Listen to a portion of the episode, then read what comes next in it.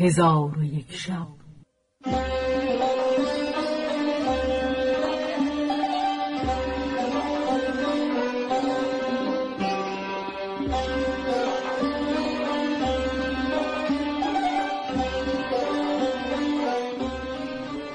داستانهایی برآمده از ژرفای تاریخ و تمدن و فرهنگ مشرق زمین.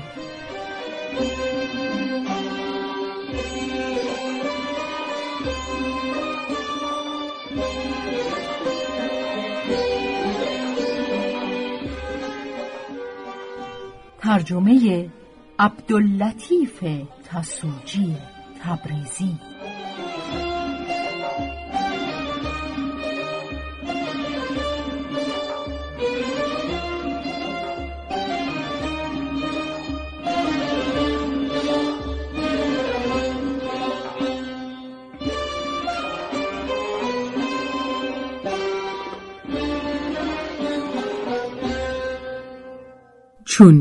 شب یکصد و هفتاد و دوم برآمد.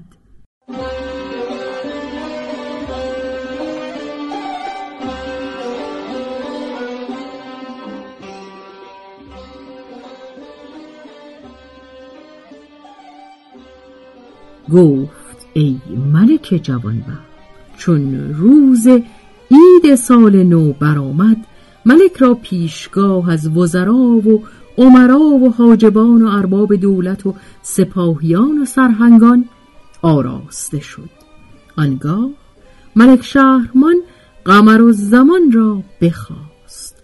چون حاضر آمد سه بار در پیش روی ملک آستان را بوسه داد.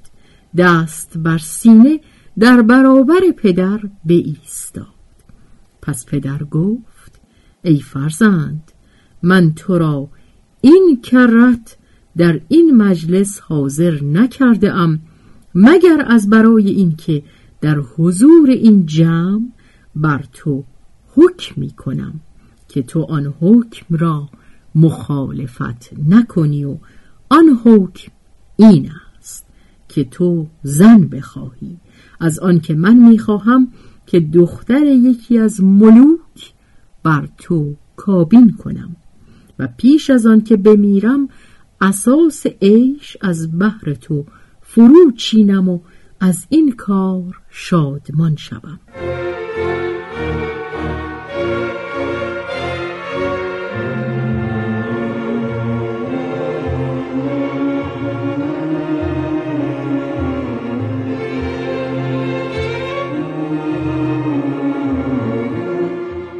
قمر زمان چون فرمان پدر بشنید ساعتی سر به پیش انداخت. پس از آن سر بر کرد ولی مغزش از جهل و جنون جوانی گران بود. با پدر گفت چندین بار گفتم که اگر من به ذلت و خاری کشته شوم زن نخواهم گرفت. ولکن تو نیز مرد سال خورده و کم خردی. از آنکه دو بار این حکایت با من گفته ای و مرا به زن خواستن تکلیف کرده ای هیچ بار دعوت تو را اجابت نکرده ام باز مرا به این کار تکلیف کنی؟ پس از آن قمر و زمان خشمگین گشته چون شیر بقرید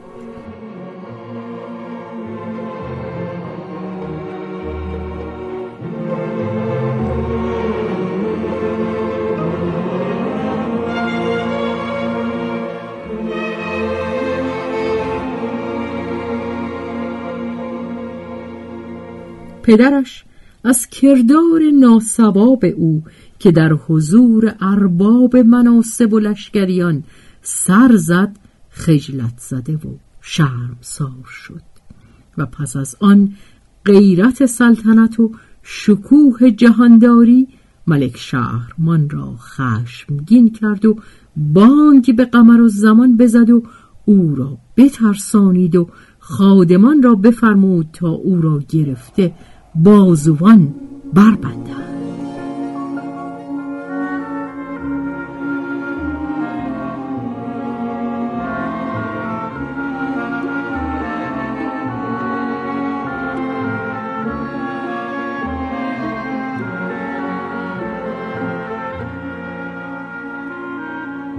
خادمان او را بگرفتند و ببستند و در پیش ملک بداشتند و قمر و زمان سر در پیش انداخته از بیم و حراس و خجلت و شرمساری عرق از جبینش همی ریخت. در آن هنگام ملک او را دشنام داد و گفت ای تخمه ناپاک تو را بی ادبی و جسارت چندان گشته که در میان وزرا و عمرا و لشکریان چنین پاسخ می‌دهی ولی جرم از تو نیست که تا اکنون تو را تعدیب نکرده اند. چون قصه به دینجا رسید بامداد شد و شهرزاد لب از داستان فرو